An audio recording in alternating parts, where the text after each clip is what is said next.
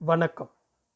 மரியாதைக்குரிய எழுத்தாளர் பாமா அவர்கள் எழுதிய கருக்கு எனும் நாவலின் மூன்றாம் அத்தியாயத்தை உங்களுக்காக வாசிப்பது பாண்டிச்சேரியிலிருந்து ஆதிசிவன். ஒரு நாள் நான் மற்ற பிள்ளைகளோட பள்ளிக்கூடத்துக்கு முன்னாடி இந்த வேப்ப மரத்து கிளைகளில் காலை போட்டுக்கிட்டு தலைகீழாக வவ்வால் மாதிரி தொங்குற விளையாட்டு விளையாண்டேன். பிறகு சத்து நேரம் கழித்து அங்கே இருந்து தென்னை மரத்தில் ஓடி ஓடி ஏறி ஏறி தென்னை மரத்து உச்சியை தொட்டு வர்ற விளையாட்டு. தென்னை மரம் தோதாக சாஞ்சிக்கிட்டு இருந்துச்சு. ரொம்ப தொலைவில் நின்றுக்கிட்டு ஓடியாந்து அப்படியே தென்னை மரத்தில் ஏறினா உச்சியில் இருக்கிற தேங்காயை தொட்டு போடலாம். இப்படி ஒருத்தர் மாற்றி ஒருத்தர் மரத்தில் ஏறி தேங்காயை தொட்டு போட்ட உற்சாகத்தில் இருக்கையில் பிறகு போன எல்லோரும் தேங்காயை பிடிச்சி திருக்கிட்டு திருக்கிட்டு இறங்கணும். நான் போய் தேங்காயை தொட்ட நேரம் தேங்காய் போட்டுன்னு கீழே விழுந்துருச்சு. அது விளைஞ்ச தேங்காய் கூட இல்லை.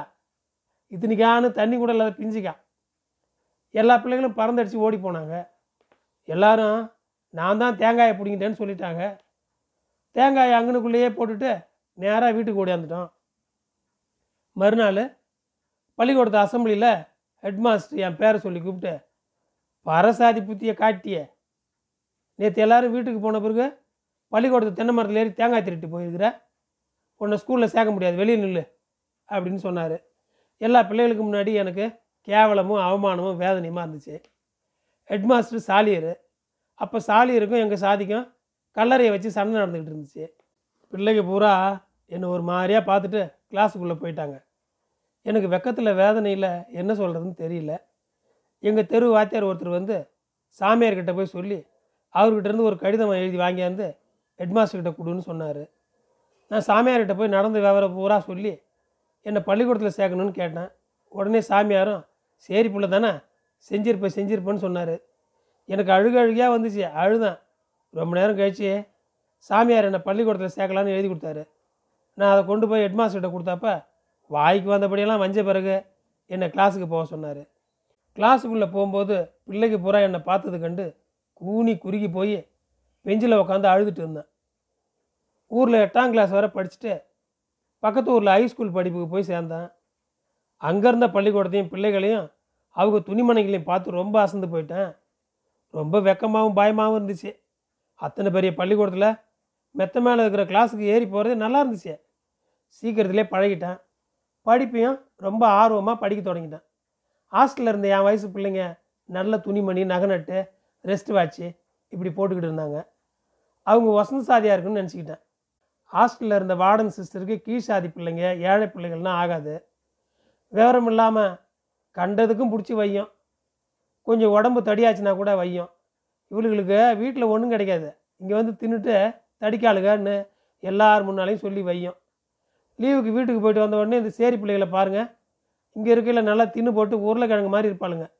வீட்டுக்கு போயிட்டு வந்து பாரு வத்தல் கணக்காக வந்திருக்காளுங்கன்னு சொல்லும். ரொம்ப கஷ்டமாக இருக்கும். மற்றவங்க மாதிரி தான் நாங்களும் சாப்பாட்டு பணம் அந்த பணம் இந்த பணம்னு கட்டுறோம். இருந்தாலும் இப்படி ஒரு பேச்சு.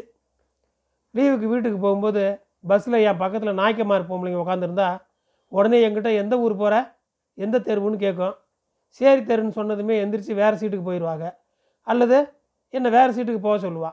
நானாக போவேன். நான் அழுத்தமாக உக்காந்துக்கிடுவேன். அதுங்க எந்திரிச்சு நின்றுட்டே கூட வரும். தவிர என் பக்கத்துலேயோ எங்கள் தெரு பொம்பளைங்க பக்கத்துலேயே உட்காராதுங்க தீட்டு போட்டுருமா? இப்படி பல தடவை நடந்துருக்குது.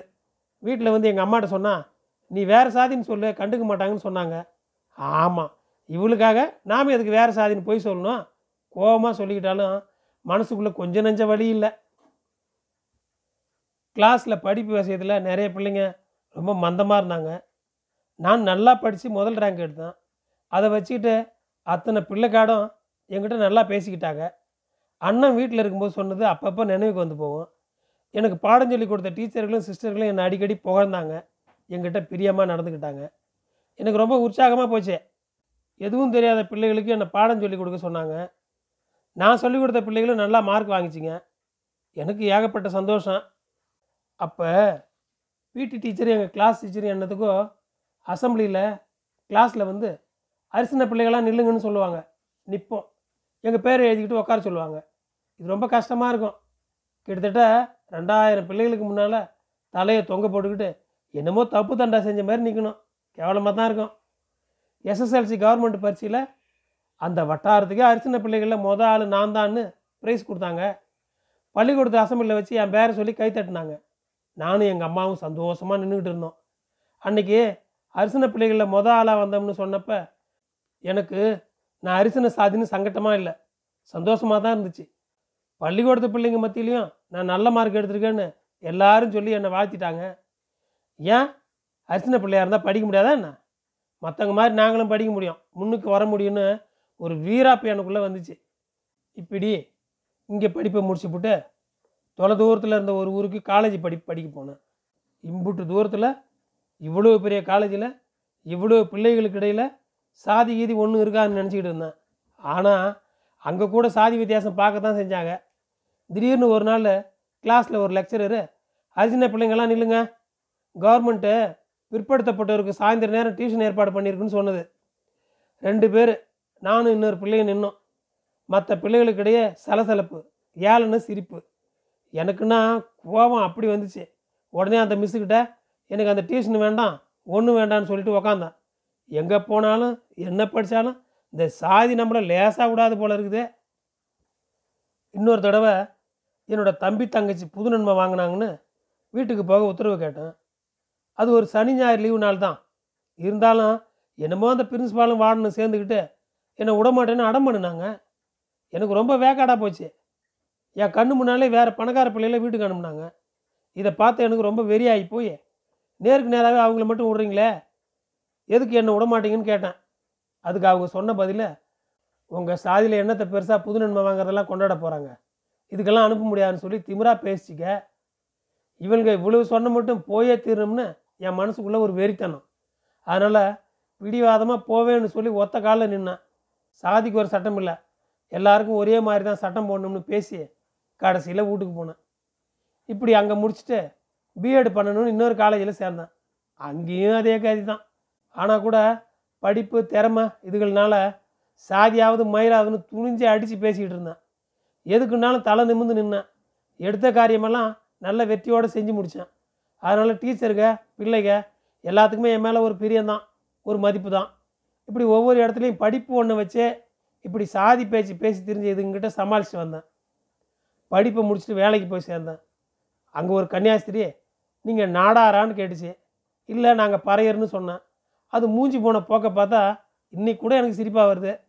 அங்கே இருந்த கன்னியாஸ்திரிகளில் முக்கால்வாசி பேர் தெலுங்குக்காரி தான் அதனால தான் எங்களை போல் தலித்துகளை கண்டா அதுங்களுக்கு பிடிக்கிறது இல்லை பிறகு என்ன அங்கே வேலை செஞ்ச அஞ்சு வருஷமும் போராட்டம் தான் அப்போ ரொம்ப துணிச்சலாக இருந்தேன். என் கிளாஸ் பிள்ளைங்க ஸ்கூல் பிள்ளைகளுக்கு என்னை பிடிக்கும். அங்கே ஏகப்பட்ட பிள்ளைங்க தலித் பிள்ளைங்க தான் ரொம்ப சந்தோஷமாக இருந்த கன்னியாஸ்திரிகளோட சண்டை போட்டுக்கிட்டு அந்த பிள்ளைகளுக்கு சொல்லி கொடுத்துட்டு இருந்தேன். அப்படி எடுத்துக்கிட்டு நின்று திறமையாக பாடம் சொல்லி கொடுத்துட்டு இருந்தது நல்லா தான் இருந்துச்சு. அப்படியே இருந்தாலும் இருந்திருக்கலாம். ஆனால் எங்கிட்டு கிடந்தோ ஒரு ஆசை வந்துச்சு. இப்படி இந்த கன்னியாஸ்திரியை சேர்ந்துக்கிட்டு தலித் பிள்ளைகளை டீச்சர்களை இந்த பாடுபடுத்துறதுகளே நம்ம ஒரு கன்னியாஸ்திரி ஆகி இந்த மாதிரி கேவலப்பட்டு கெட்டுப்பட்டு கிடக்கிற சனங்களுக்கு ஏன் உதவி செய்யக்கூடாதுன்னு மனசில் பட்டுச்சு. எம்புட்டு தான் ஒதுக்குனாலும் பொழுதுனிக்கும் இப்படியே நினப்பு. அதனால் பார்த்துக்கிட்டு இருந்த வேலையும் வேண்டான்னு எழுதி கொடுத்துட்டு ஒரு சபையில் போய் சேர்ந்தேன். எங்கள் வீட்லேயும் சரி வெளியில் தெரிஞ்சவங்களும் சரி இப்படி இருந்த வேலையை விட்டுட்டு போவாத கன்னியாஸ்திரியாக இருந்து செய்கிறத விட வெளியில் நிறையா செய்யலான்னாங்க மடத்துக்குள்ளே சாதி வித்தியாசம் ரொம்ப பாப்பாகுன்னு சொன்னாங்க. நான் கேட்டால் தானே எல்லாத்தையும் மீறி ஒரு மடத்துக்குள்ளே போயிட்டேன். போகிறதுக்கு முன்னாடியே அந்த சபையை உண்டாக்கி அந்த அம்மா ஏழை எளிய சனங்களுக்காகவே அதை உண்டாக்கிட்டு அவங்களுக்காகவே வாழ்ந்துட்டு செத்து போனாங்கன்னு புத்தகத்தில் படிச்சுட்டு இந்த மாதிரி சபைக்குள்ளே தான் போய் அவங்கள மாதிரி ஏழை எளிய சனங்களுக்காக வாழணும்னு நினச்சிக்கிட்டு உள்ளே போயிட்டேன். உள்ளே போனால் ஒரு பட்டிக்காட்டிலேருந்து பெரிய பட்டணத்துக்குள்ளே நுழைஞ்ச மாதிரி தான் எனக்கு சம்மந்தம் இல்லாத இடத்துக்கு வந்துட்டோம்னு முத நினப்பு வந்துச்சு. சரி இருந்து பார்ப்போம்னு நினச்சிக்கிட்டு இருந்தேன். ரொம்ப சங்கடமாக இருந்துச்சு. பிறகு என்னையே சமாதானப்படுத்திக்கிட்டு இருந்தேன். ஒரு நாள் எங்களுக்கு ட்ரைனிங் கொடுக்குற ஒரு சிஸ்டர் என்னோடய சர்டிஃபிகேட்லேயும் ஞானஸ்தான சர்டிஃபிகேட்லேயும் பிறந்த தேதி ஏன் மாறி போட்டிருக்குன்னு இங்கிலீஷில் கேட்டுச்சு. இந்த மாதிரி எங்கள் கிராமத்தில் தெரியாதனமாக பள்ளிக்கூடத்தில் ஏதோ ஒரு பிறந்த தேதி போட்டுக்கிட்டாங்கன்னு சொன்னேன். அது நம்பலை. நம்ப காட்டியும் போகுதே. சும்மா கிடக்கலாம்ல. பள்ளிக்கூடத்தில் அட்மிஷன் வாங்கணுன்னு நீங்கள் தமிழ்காரங்க இப்படி ஏமாற்றி தேதி போட்டிங்கன்னு கத்திச்சு. இது என்னடா வம்பா போச்சு? இம்புட்டு நாளா சாதியைத்தான் மட்டமாக சொல்லி நம்மளை தலை நிமிர விடாமல் செஞ்சாங்க. இப்போ என்ன தமிழ்காரங்க கூட இந்த சபையில் பரசாதி மாதிரி தானே தோணுச்சு? சரி இந்த அம்மாவுக்கு நம்ம ஊர் சங்கதி தெரியாதுல்ல? அதான் இப்படி வள்ளு வல்லுன்னு உழுகுதுன்னு நினச்சேன். பிறகு விளக்கமாக எங்கள் ஊர் பள்ளிக்கூடத்தில் இப்படி அட்மிஷன் அது இதுன்னு கஷ்டம் இல்லை எங்களை வீட்டுக்கு வந்து டீச்சருங்க பள்ளிக்கூடத்துக்கு பிடிச்சிட்டு போவாங்க. அதனால் இப்படி தேதி கீதியை மாற்றி பள்ளிக்கூடம் சேர அவசியம் இல்லைன்னு ஆறாம் முறை விளக்கினேன். அதுக்கு பிறகு அது நான் போய் சொல்கிறேன்னு சொல்லிச்சு. சரி தான் இனி இவ கூட நமக்கு என்ன பேசின்னு வந்துட்டேன். பிறகு தான் போக போக புரிஞ்சுது. அந்த சபையில் தமிழ்காரங்களும் தாழ்ந்த சாதி மாதிரி தான் அப்போ பார்த்துங்க என் நிலமைய. நான் தமிழ்காரி. தமிழ்காரிலையும் பரசாதி வேற. இருந்தாலும் தொடர்ந்து இருந்தேன். சிஸ்டர் ஆகிறதுன்னு என் கூட ட்ரைனிங் படித்த பிள்ளைகளுக்கு ஒவ்வொருத்தருக்கும் என்ன சாதின்னு தெரிஞ்சுக்கணும்னு கொள்ள ஆசை. அதுகளுக்குள்ளே சாதியை பற்றி பேசுவாளுங்க. ஒரு நாள் ஒரு பிள்ளை வந்து என்கிட்ட நான் என்ன சாதின்னு கேட்டுச்சு. நான் என் சாதியை சொன்னால் நம்ப மாட்டேங்குது. அதுக்கு மேலே நான் என்ன செய்யறது? சரிதான் போ. நம்பினா நம்பு நம்பலனா நான் என்ன செய்யணும்னு விட்டுட்டேன். ட்ரைனிங் எல்லாம் முடிச்சுட்டு சிஸ்டர் ஆகிறதுக்கு கொஞ்ச நாள் இருந்துச்சு. அங்கேருந்து சிஸ்டர் ஒரு கிளாஸில் சில சபைகளில் அரிசன பிள்ளைகளை சிஸ்டராக சேர்த்துக்க மாட்டாங்க. அவங்களுக்கு தனி சபை கூட எங்கேயோ இருக்குன்னாங்க. எனக்கு தூக்கி வாரி போட்டுச்சு. என்னடா இது கடைசி நேரத்தில் வந்து இப்படி சொல்லுதுன்னு மனசுக்குள்ளே व्यசனமாக போச்சு. சரி எதுக்கும் கேட்டுக்கோம்னு அவங்கக்கிட்ட போய் இந்த மாதிரி நான் ஒரு அரிசன பிள்ளை உங்கள் சபையில் அரிசன பிள்ளைகளை சேர்த்துவீங்களான்னு கேட்டேன். அவங்க உடனே வேறு எந்த சபையும் ஒன்று சிஸ்டராக கூப்பிட்டாங்களேன்னு கேட்டாங்க. ஆமாம் நான் இதுக்கு முன்னாடி ஒரு மடத்து பள்ளிக்கூடத்தில் வேலை பார்த்துக்கிட்டு இருக்கையில் அவங்க அந்த சபையில் சேர சொன்னாங்கன்னு சொன்னேன். அப்போ அவங்க கேட்டிருக்காங்கல்ல அதனால் ஒன்றும் இல்லை நீ இங்கே இருக்கலாம்னு சொன்னாங்க. எனக்கு அப்படியே அந்த இடத்துலையே மறைஞ்சு இல்லாமல் போயிட மாட்டோமான்னு இருந்துச்சு.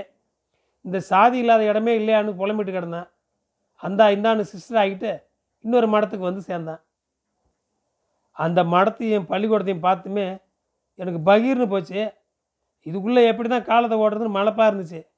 மடத்துக்குள்ளேயும் சாதி பிரிவினை இல்லாமல் இல்லை. எடுத்த எடுப்புல அங்கேருந்து நிலவரத்தை புரிஞ்சுக்கிட்டேன். பெரிய பெரிய பணக்கார வீட்டு பிள்ளைங்க படிக்கிற அந்த பள்ளிக்கூடத்தில் பள்ளிக்கூடத்தை கூட்டி கழுவி சுத்தம் பண்ண கக்கூஸ் கழுவ இந்த மாதிரி வேலைகளை பூரா எங்கள் சாதி ஆளுங்க தான் பார்த்துக்கிட்டு இருந்தாங்க. மடத்துக்குள்ளேயும் அப்பப்போ கீழ் சாதி சனங்களை பற்றி கேவலமாக பேசிக்கிட்டாங்க. கீழ் சாதி சனங்களை மனுஷங்களாம் நினச்சி கூட பேச மாட்டாங்க. நான் ஒரு கீழ் சாதி சிஸ்டர் தானே அவங்களுக்கு தெரியாது. எனக்குள்ள ஆங்காரம் அப்படி வரும். ஆனால் அவங்க பேசின பேச்சை கேட்ட பிறகு நானும் ஒரு கீழ் சாதிக்காரின்னு தான் பட்டுன்னு எனக்கு சொல்ல தைரியம் இல்லாமல் போச்சு. வாய் வரைக்கும் வந்தது கூட முழுங்கிட்டு சொல்லாமல் எனக்குள்ளே அவஸ்தப்பட்டுக்கிட்டு கிடந்துருக்குறேன். அவங்க ஐடியா படி கீழ் சாதினா ரொம்ப மோசமானவங்க. ஒழுக்கமோ சுத்தமோ பண்பாடோ எதுவும் இல்லாதவங்க. அவங்கள மாற்றவே முடியாது. இவங்களுக்கு உதவி செய்கிறது நல்ல பாம்புகளுக்கு செய்கிற மாதிரி. இப்படி என்னென்னவோ வாய்க்கு வர்றதெல்லாம் பேசுவாங்க. நான் இடித்த புளியாட்டம் உட்காந்து கேட்டுக்கிட்டு வெந்து செத்துக்கிட்டு கிடந்தேன். நான் ஒரு தலித்துன்னு சொன்னால் இவங்க என்னை எப்படி வச்சுக்குவாங்கன்னு நினச்சி பார்க்கலே நடுக்கம் எடுக்கும். நானும் பயந்தாங்கொல்லியாக பொழப்பு நடத்திக்கிட்டு இருந்தேன். நான் தமிழ்காரினா கூட நான் செஞ்ச சகல காரியத்தையும் நல்லா திறமையாக செஞ்சதுனால கொஞ்சம் மதிப்பாக தான் இருந்தேன். ஆனால் அங்கேருந்த மட்டமான அத்தனை வேலையும் தலித் ஆளுக செய்கிறதையும் அவங்கள கண்ணா பின்னான்னு திட்டுறதையும் அவங்கள மானக்கேடாக ஈனத்தனமாக நடத்துகிறதையும் பார்த்தா வகுத்தெரிச்சலாக இருக்கும். இந்த ஆளுகளும் இந்த சிஸ்டர்களுக்கும் இவகிட்ட குமிஞ்சு கிடந்த துட்டுக்கும் பவருக்கும் பயந்துக்கிட்டு வயசான மனுஷங்க கூட பச்சை பிள்ளையாட்டம் அஞ்சு நடுங்கி ஒடுங்கி மான மரியாதை எல்லாத்தையும் மண்ணுக்குள்ளே புதைச்சிட்டு ஓடி ஆடி வேலை பார்க்குறத பார்க்கும்போது வேதனையாக இருக்கும். இவகிட்ட போய் இப்படி எதுக்கு பயந்து சாகணும்? உங்கள் வேலையை ஒழுங்காக பார்த்துட்டு சம்பளத்தை வாங்கிட்டு போக வேண்டியதான்னு சொன்னால் நீங்கள் என்ன இன்றைக்கி இங்கே நாளைக்கு எங்கேயோ போகிறவங்க சொல்லிவிட்டு போயிடலாம் நாங்கள்லாம் இவங்கள்கிட்ட கடந்து அவஸ்தைப்படணும்னு சொல்லுவாங்க. அதுவும் சரிதான்னு தோணும். இந்த சமுதாயத்தில் கீழ் சாதியில் பிறந்துட்டா சாகிற வரைக்கும் கேவலப்பட்டு சீரழிஞ்சு தான் பிழைக்க வேண்டியதாக இருக்குது செத்த பிறகு கூட சாதி வித்தியாசம் போகிறதில்ல எங்கிட்டு பார்த்தாலும் என்ன வேலை செஞ்சாலும் என்ன படி படித்தாலும் மூளை முடுக்கெல்லாம் அந்த சாதி வரி நம்மளை பேயாட்டம் ஆட்டி படைக்குது. இதனால் நாலு பேரை போல் நல்லா படித்து வளர்ந்து முன்னேறதுக்கு வழி இல்லாமல் நசுங்கி போய் முழி பிதுங்கி போய் இருக்க. வேண்டியதாக இருக்குது இதனால் நாத்தம் எடுத்த வாழ்க்கை தான் நமக்கு கிடைச்ச கதியாக இருக்கும். கீழ் சாதியாக பிறந்துட்டாலே ஒவ்வொரு நிமிஷமும் திணறித்தான் வாழ வேண்டியிருக்குது. இன்ன சாதின்னு தெரிஞ்ச உடனே முகத்தை சுழித்து அருவருப்பாக நம்மளை பார்க்குறாங்க. அப்படி பார்க்கையில் மனசுக்குள்ளே எம்புட்டு வலின்னு சொல்ல முடியாது. வலியோட கோபமும் வரும். நம்ம கோபம் அவங்கள என்ன செய்ய முடியும்? கோபத்தை முழுங்கிட்டு கேவலப்பட்டுக்கிட்டே வாழ வேண்டியதாக இருக்குது எந்த விதத்தில் மேசாதிகாரங்க வசந்து போனாங்க? நாங்கள் தாழ்ந்து போயிட்டோம். அவங்கக்கிட்ட பணம் இருக்கு. எங்கிட்ட அது இல்லை. எங்கிட்டையும் பணம் இருந்தால் அவங்களுக்கு மேலே நாங்கள் படித்து முன்னுக்கு வர மாட்டோமா என்ன? பார்க்க போனால் எல்லாத்துலேயும் அவங்கள போல் அவங்கள விடவும் வசந்து நின்னாலும் இந்த சாதியினால் கேவலமும் வேதனையும் பட்டுத்தான் ஆக வேண்டி இருக்குது ஊர் தேசம் போகும்போது வண்டிகளில் சேர்ந்து கூட உட்கார அருவறுப்படுற அளவுக்கு என்னத்தில் நாங்கள் அசிங்கமாக போனோம்? என்னமோ பெருவியாதிக்காரனை பார்க்குற மாதிரில நம்மளை பார்க்குறாங்க எங்கிட்டு போனாலும் இடி தான் வழி தான் இதுக்கு ஒரு விடிவு காலமே வராதா? படித்தவன் படிக்காதவனு வித்தியாசமே இல்லை.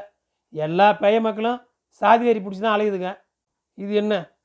கடவுளுக்காக சேவை செய்ய போகிறோன்னு சொல்லிக்கிட்டு போகிற கன்னியாஸ்திரிமார் சாமியாருக்கு கூட சாதி வித்தியாசம் பார்க்க தான் செய்கிறாங்க ஏன் தான் இந்த சாதியில் பிறந்தான்னு கூட நினச்சி கஷ்டப்பட்டுருக்கிறேன்? கருக்கு நாவலில் வேதனைகள் தொடரும். என் கதை உங்களை தொடர ஃபாலோ பட்டனை அழுத்தவும். உங்களுக்கு நன்றி.